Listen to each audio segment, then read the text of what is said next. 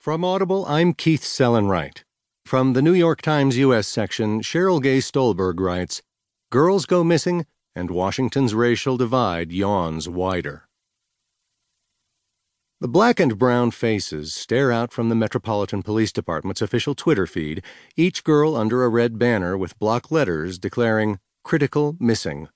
Their names speak of unseen corners of the nation's capital, a world far removed from lobbyists' power lunches and